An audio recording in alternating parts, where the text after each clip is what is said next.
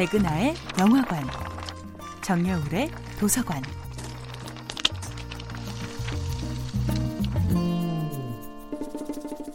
안녕하세요. 여러분들과 쉽고 재미있는 영화 이야기를 나누고 있는 배우연구소 소장 백은하입니다.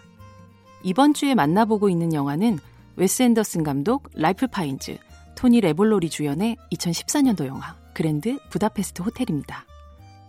이 영화를 만든 웨스 앤더슨은 누가 봐도 딱 한눈에 아, 이건 웨스 앤더슨 영화군 이라고 알아볼 만한 독특한 화면과 스타일로 모방 불가의 영화 작가로 자리 잡은 감독이죠.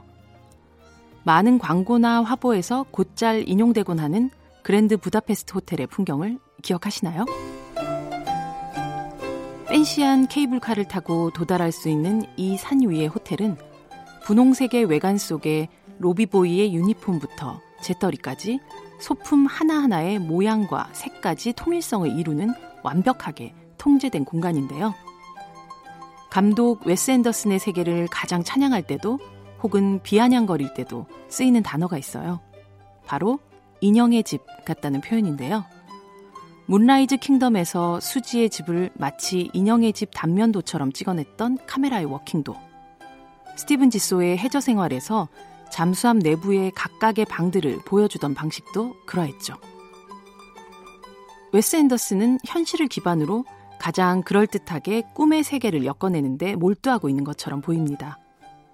어린 시절 가지고 놀던 작은 상자 안의 세계는 분명 현실이 아니지만 그는 영화를 통해 그 세계를 더욱 완벽히, 더욱 정교하게 만들어 가장 그럴듯하게 설득하려 합니다. 단순히 공간의 구조뿐 아니라 그가 향수를 느끼던 어떤 시절 혹은 유년의 공기까지도 영화 속에서 완벽하게 재현해내기를 바라죠. 특히 웨스 앤더슨은 완벽한 직선과 수평의 세계에 대한 찬양자인데요. 마치 평행계와 자를 들고 화면을 체크하듯 오른쪽과 왼쪽이 완벽한 평행을 이루는 세계. 정면과 측면과 후면 혹은 직각의 상공에서 찍어내는 카메라는 강박적으로 보일 정도입니다.